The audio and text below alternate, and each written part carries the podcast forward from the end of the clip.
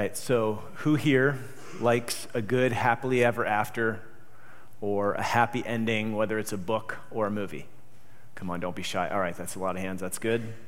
Um, happy ending books and movies are stubbornly popular, okay, despite the disdain of art critics who are often too sophisticated um, and cynical for such offerings.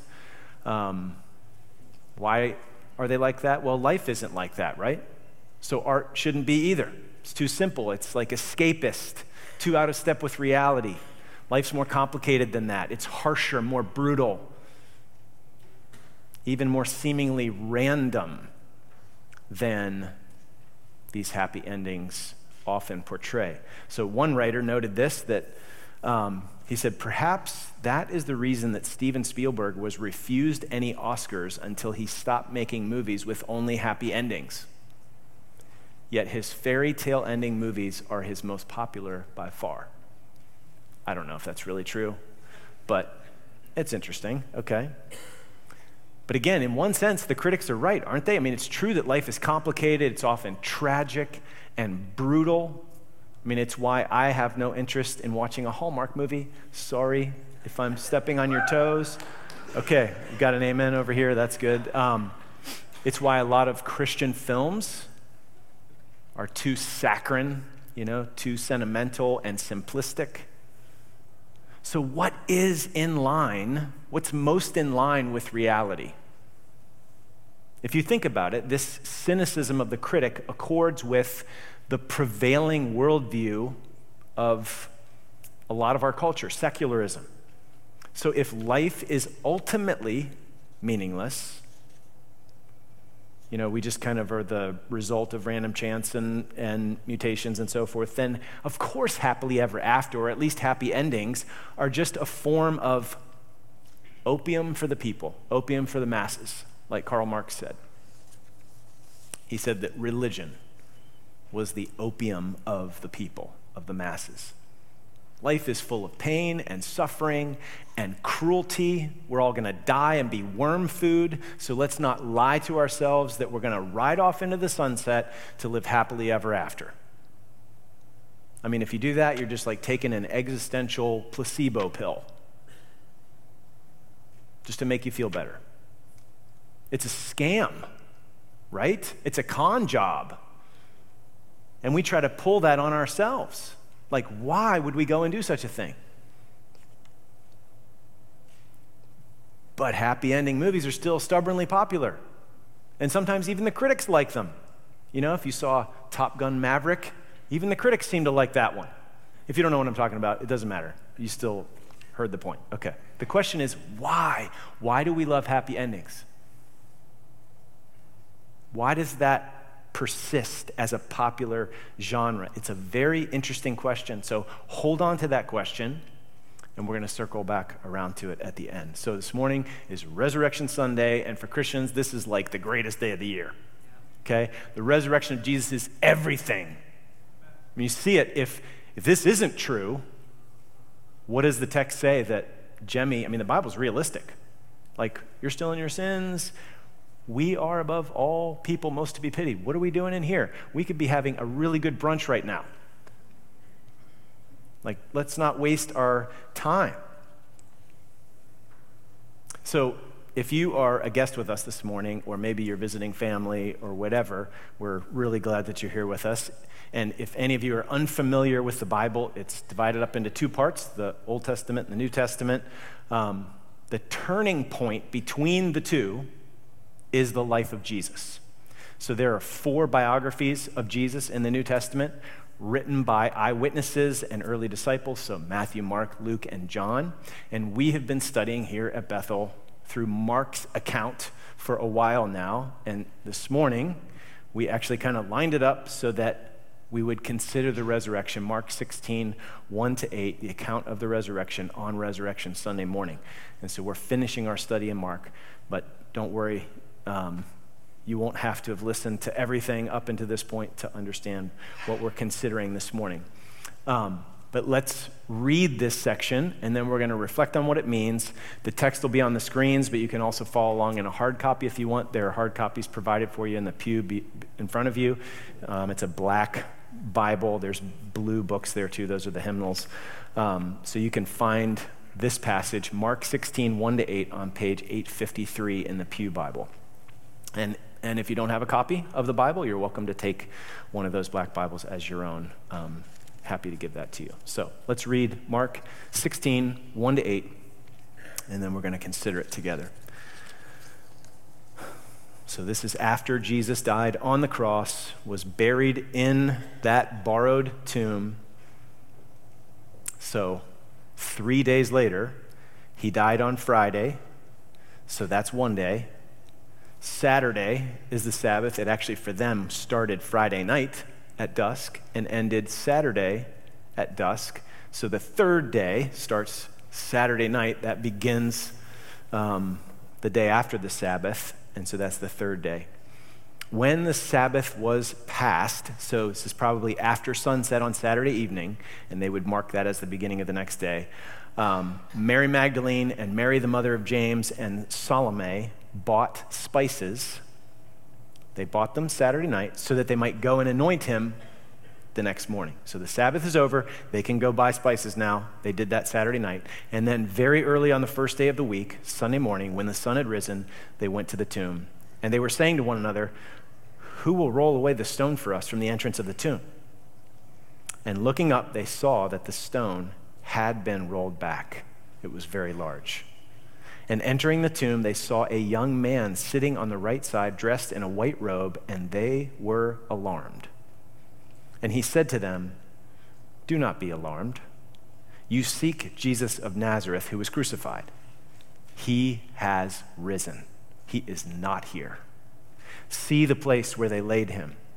But go tell his disciples and Peter that he is going before you to Galilee. There you will see him, just as he told you.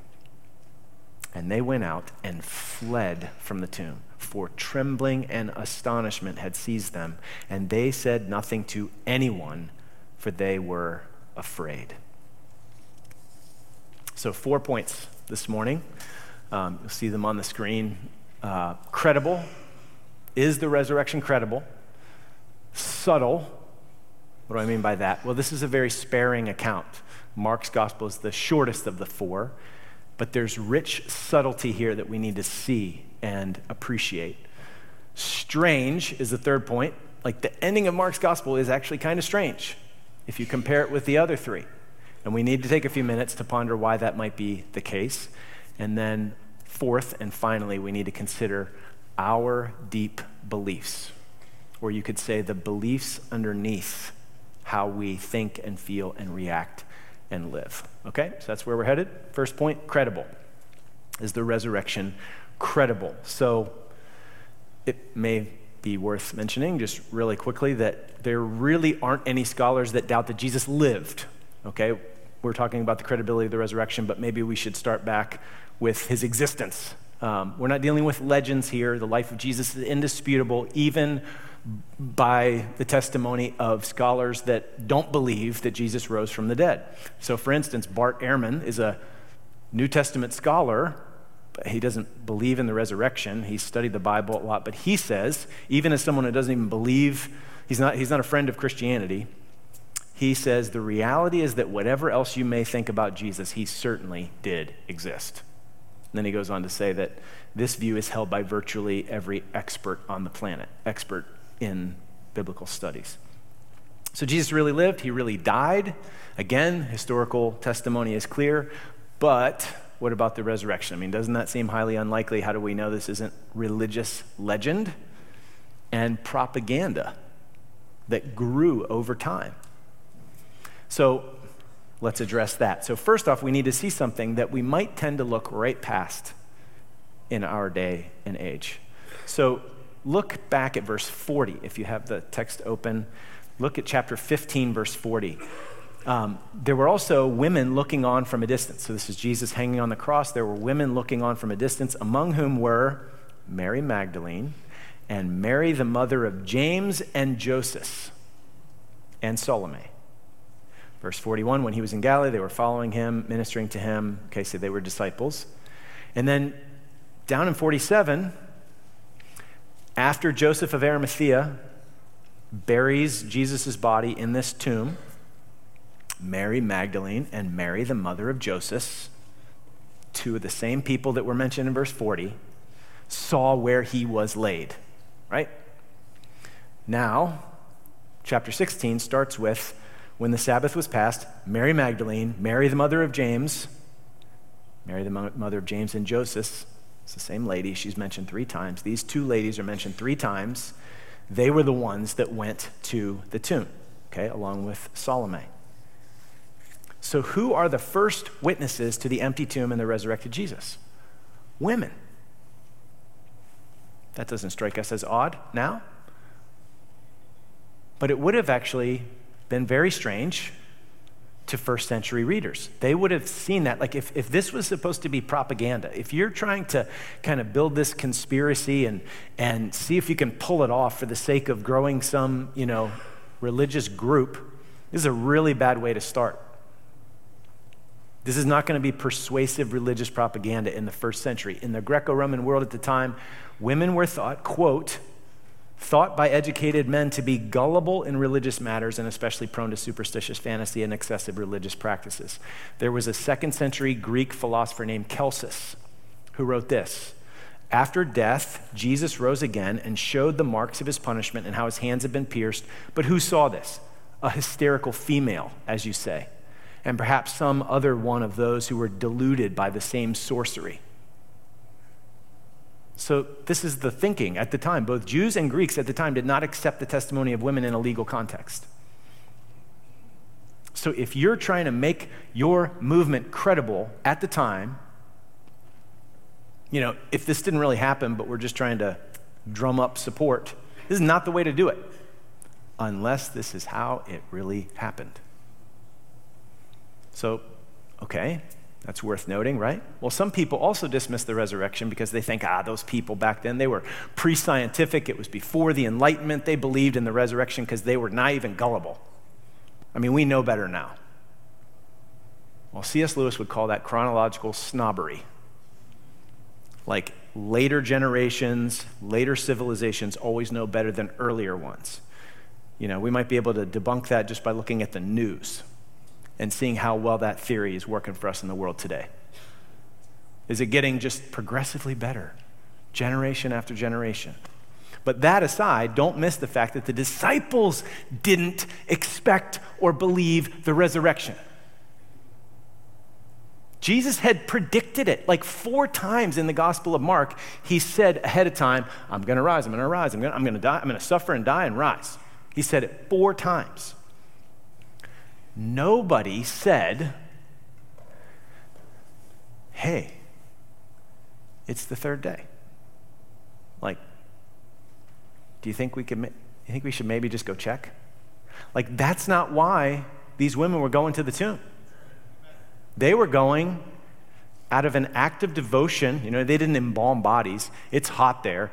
Bodies are going to decay quickly. It's an act of devotion to guard against the smell and the decay try to counteract it a little bit. So these women didn't believe it. They ran out fearful. When the women, we, we know from other accounts at the end of the other gospels, like when the women told the male disciples, they didn't believe him.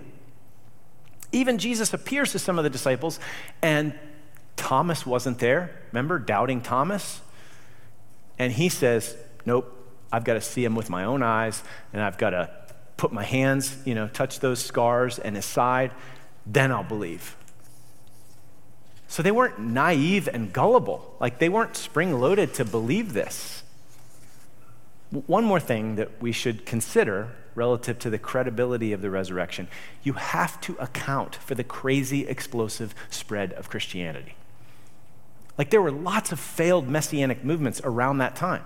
The leader would get killed, the movement died shortly thereafter. Like, why did that not happen with this one?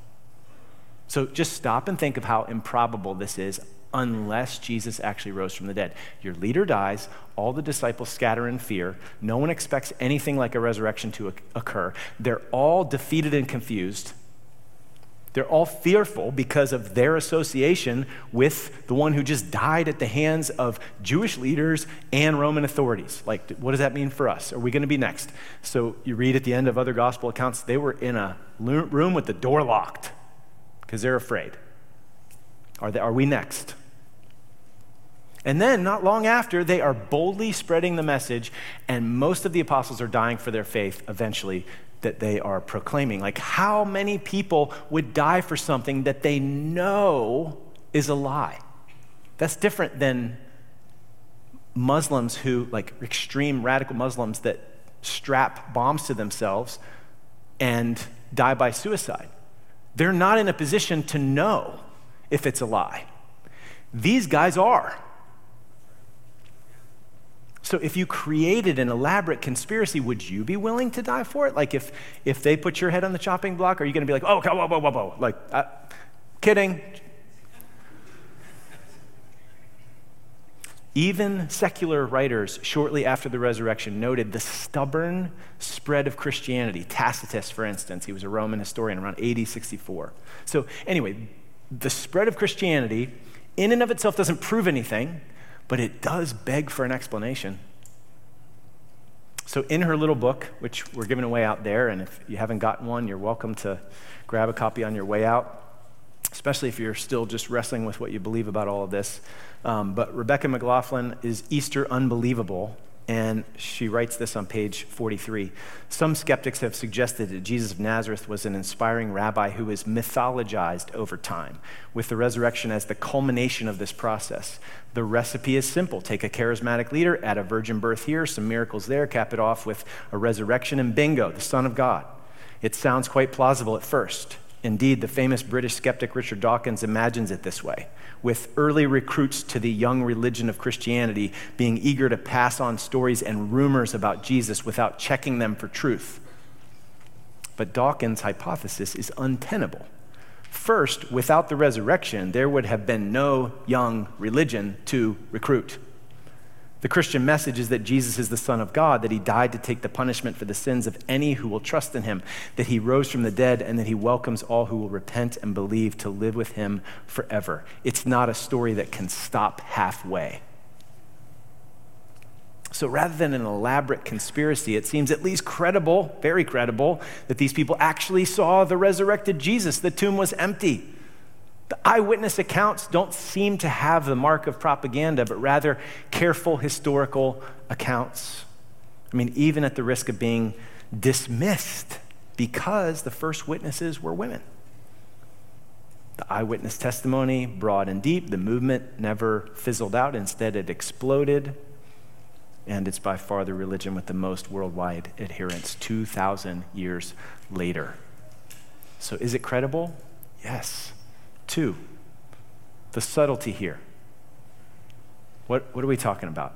Well, again, the account is very sparse. The other gospel accounts have a lot more detail, but there is a powerful, subtle pointer that we've got to pick up on here. Look at verse 5. And entering the tomb, they saw a young man sitting on the right side, dressed in a white robe, an angel, and they were alarmed, as we would probably be as well. And he said to them, do not be alarmed. You seek Jesus of Nazareth, who was crucified. He has risen, he is not here. See the place where they laid him. But go, tell his disciples and Peter that he is going before you to Galilee. There you will see him, just as he told you. So, this angelic visitor, sent by God to calm the fears of the women, to tell them that Jesus was alive, he has risen, he's not here, then he tells them to go tell Jesus' disciples and Peter. So think about if you know the story, all the disciples had scattered when Jesus was arrested. They all abandoned him. Peter had at least followed at a distance, you know, to the courtyard where Jesus was being tried by the high priest. Jesus had predicted that all the disciples would scatter, and they all said, Oh no, we'll follow you. Like, no matter what, especially Peter, I'll die for you. I mean, do you remember if, if you were here a couple weeks ago, but even if you weren't, like his denial is, is just like, I mean, it just makes you shiver a little bit when you think about it. So back in chapter 14, the third time he denied knowing Jesus, he began to invoke a curse on himself and to swear, I do not know this man of whom you speak. He invoked a curse on himself. So he was either saying, May God damn me if I'm not telling the truth. It's a little unclear in the original language. Or he was saying, May God damn that man. To hell with that man. And then he swore, taking an oath, that he was telling the truth. So he's likely calling on God's name God, as my witness, I do not know this man of whom you speak.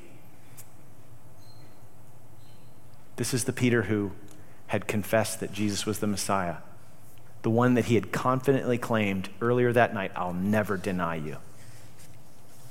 And he's saying to those bystanders, May I be cursed if I'm lying, and may you be cursed if you refuse to believe me and insist on associating me with that man. So, how would you expect when Jesus rises again? What message would you expect Jesus to give to Peter and the disciples?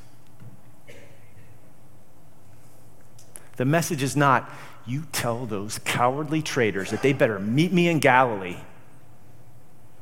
and they better come groveling for mercy. No. He specifically singles out Peter because you can imagine, like, would you want to see Jesus after you had done that? And this is something that he had already predicted. They, they really didn't maybe hear it and understand, but back in Mark 14, after the Last Supper, they sung a hymn. They went out to the Mount of Olives. This is before the Garden of Gethsemane, before Jesus dies. Jesus said to them, You'll all fall away, for it is written, I, I will strike the shepherd, and the sheep will be scattered. But after I am raised up, I will go before you to Galilee. I'm going to meet you there.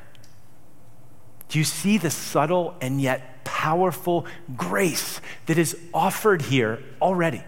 So, New Testament scholar James Edwards, he writes this The announcement of the angel is not one of deserved blame, even though they deserve blame, but a promise of gathering and going before them. God completes his plans for the church despite human failure. If the word of grace from the resurrected Lord includes a traitor like Peter, readers of the gospel may be assured that it includes those of their community who have also failed Christ.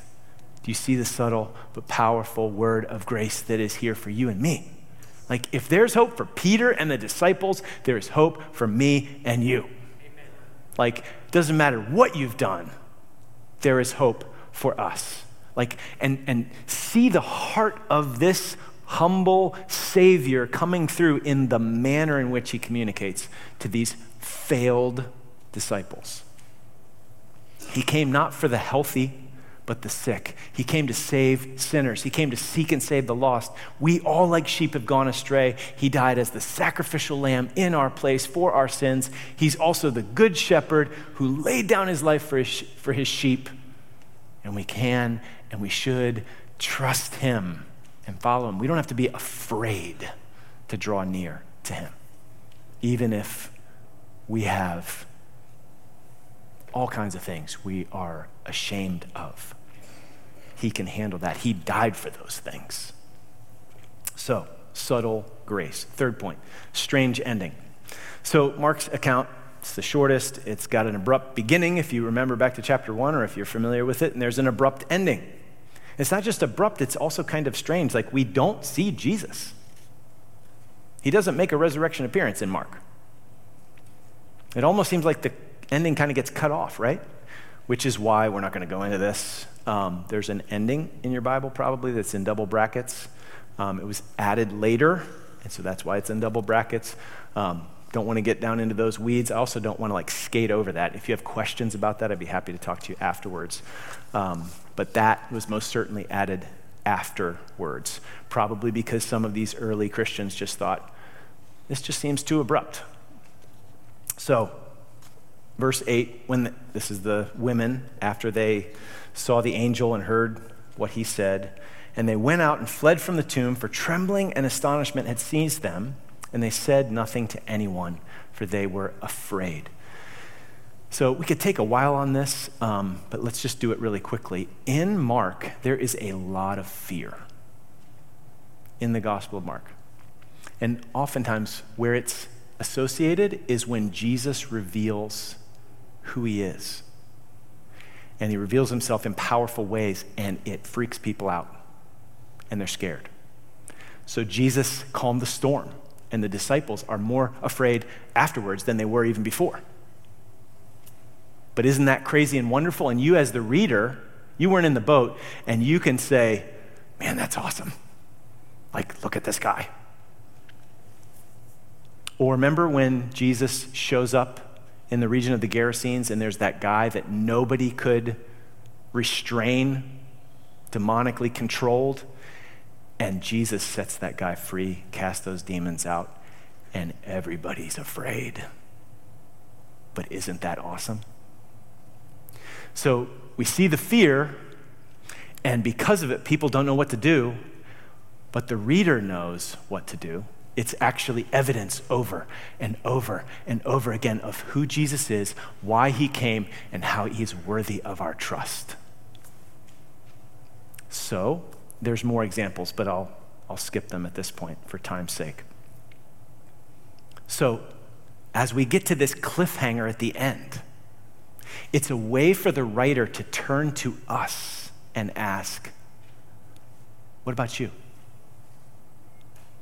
And again, we've, we've seen the whole story all along. Jesus has predicted his death, he said he's going to rise again. And yes, they are fearful and it makes them want to be silent. But we, because we know the whole story, say, oh, no, no, no, no. We should shout this from the mountaintops, right? He has risen. It's no longer time to keep this to ourselves. It shouldn't lead to fear and silence. The resurrection is awesome and fearful, but it is wonderful. It is the best news in the world, almost too good to be true. So, what should we do? Run away in fear? No. We see this man, the God man, the King of Kings, coming for us as a ransom, not to be served. He didn't throw his weight around, but to serve and to give his life as a ransom for many. We should believe him, trust him, follow him, and share this good news that we have. So the question is what will you, what will I do? The cliffhanger ending turns the camera to us. Last point deep, deep beliefs. So let's bring this thing full circle. Again, think of how we're wired for happy endings, right?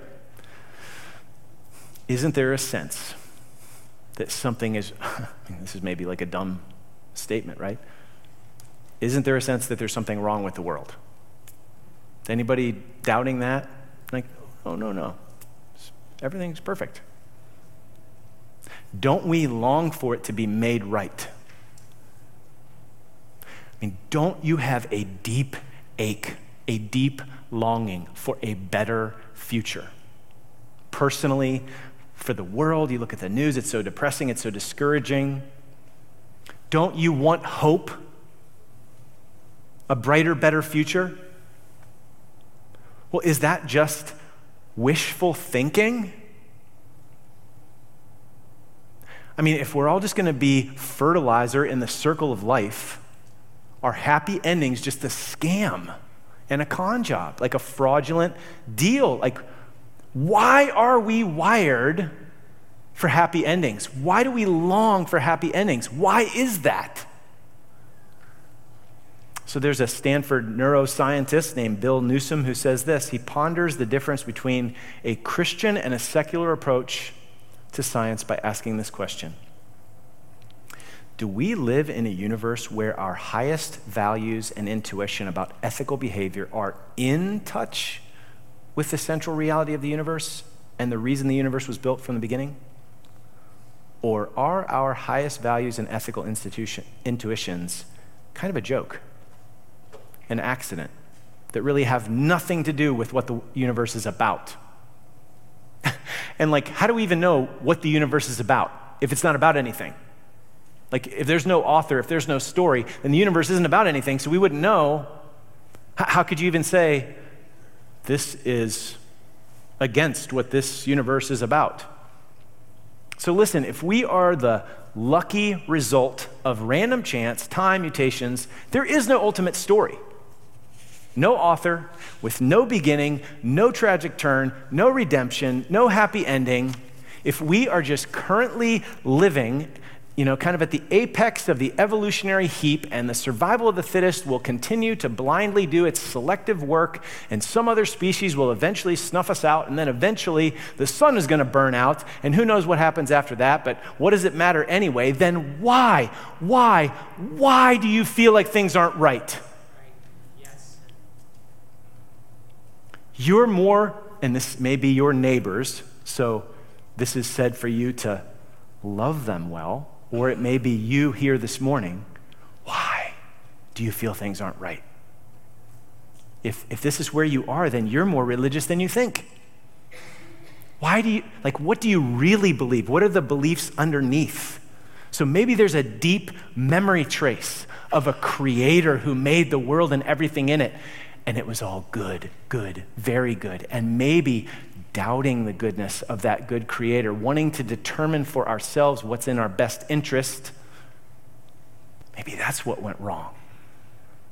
Maybe you and me, we are what's wrong with the world. It's called sin and rebellion, and our consciences testify to it, and our longing for redemption and renewal testify to it.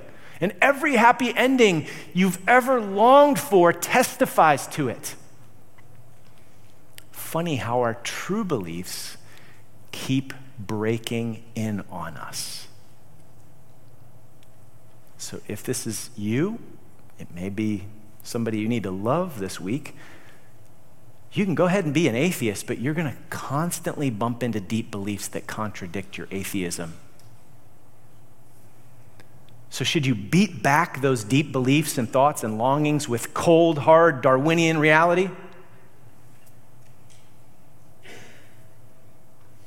I'd say you know better.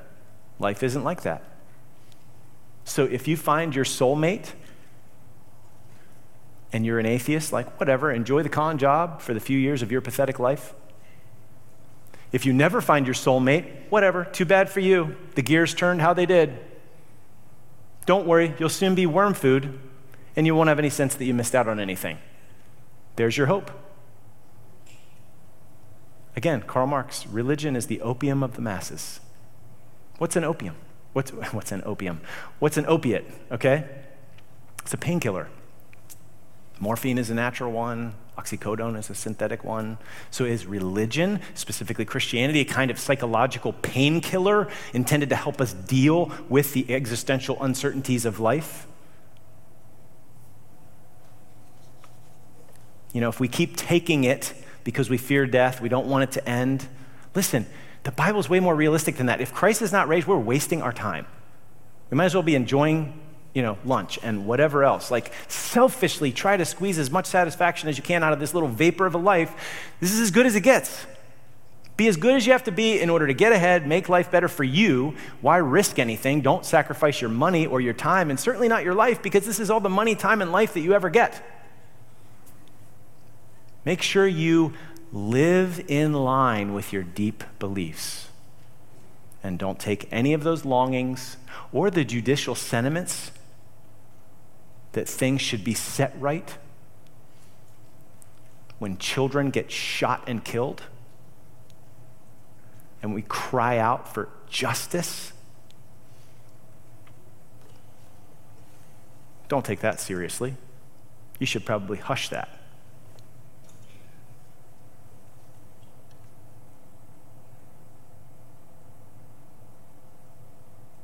Just hope you don't end up at the Christiana Mall when the bullets start flying. And why would anyone ever take a bullet for someone else? But if Christ has been raised, then the resurrection of Jesus is testimony that God came to rescue us from ourselves and make all things new. He's already started. So instead, you turn from your sin, the stuff that broke this world and made such a mess of it, the sins Jesus died for, and you trust in Him to make you new and give you hope. If you really believe this, listen, now I'm going to turn it to us, if you're in Christ, brothers and sisters, you and me, we need to ponder our deep beliefs. We may believe in the resurrection of Jesus, but we oftentimes feel like life in this world is cold, merciless, random, and hopeless. We get depressed and we spiral and fret and worry and spin and give way to despair. But He is risen.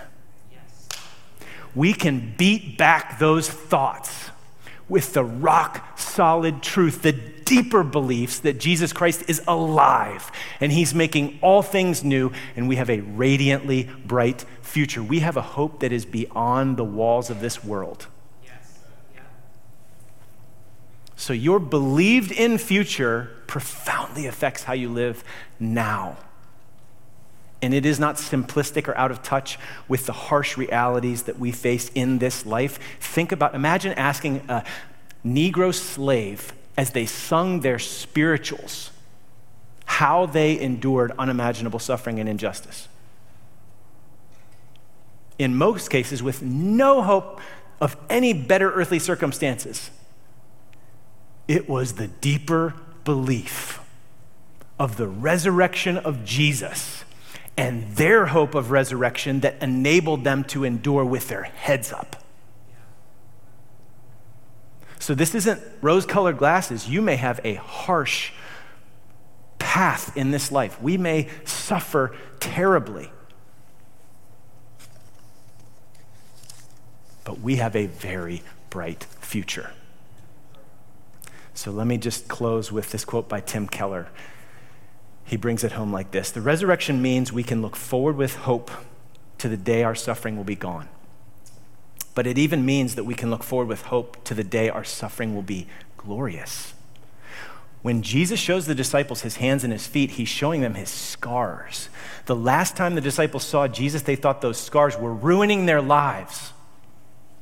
The disciples had thought they were on a presidential campaign. They thought that their candidate was going to win and they were going to be in the cabinet. When they saw the nails go into the hands and the feet and the spear going into the side, they believed those wounds had destroyed their lives. And now Jesus is showing them that in his resurrected body, his scars are still there. Why is this important? Because now that they understand the scars, the sight and memory of them will increase the glory and joy of the rest of their lives. Seeing Jesus Christ with his scars reminds them of what he did for them that the scars that they thought had ruined their lives actually saved their lives. Remembering those scars will help many of them endure their own crucifixions. On the day of the Lord, the day that God makes everything right, on that day, the same thing will happen to your own hurts and sadness you will find that the worst things that have ever happened to you will, in the end, only enhance your eternal delight. On that day, all of it will be turned inside out, and you will know joy beyond the walls of the world. The joy of your glory will be that much greater for every scar you bear. So, what do you really believe? The answer to that question changes everything. Let's pray.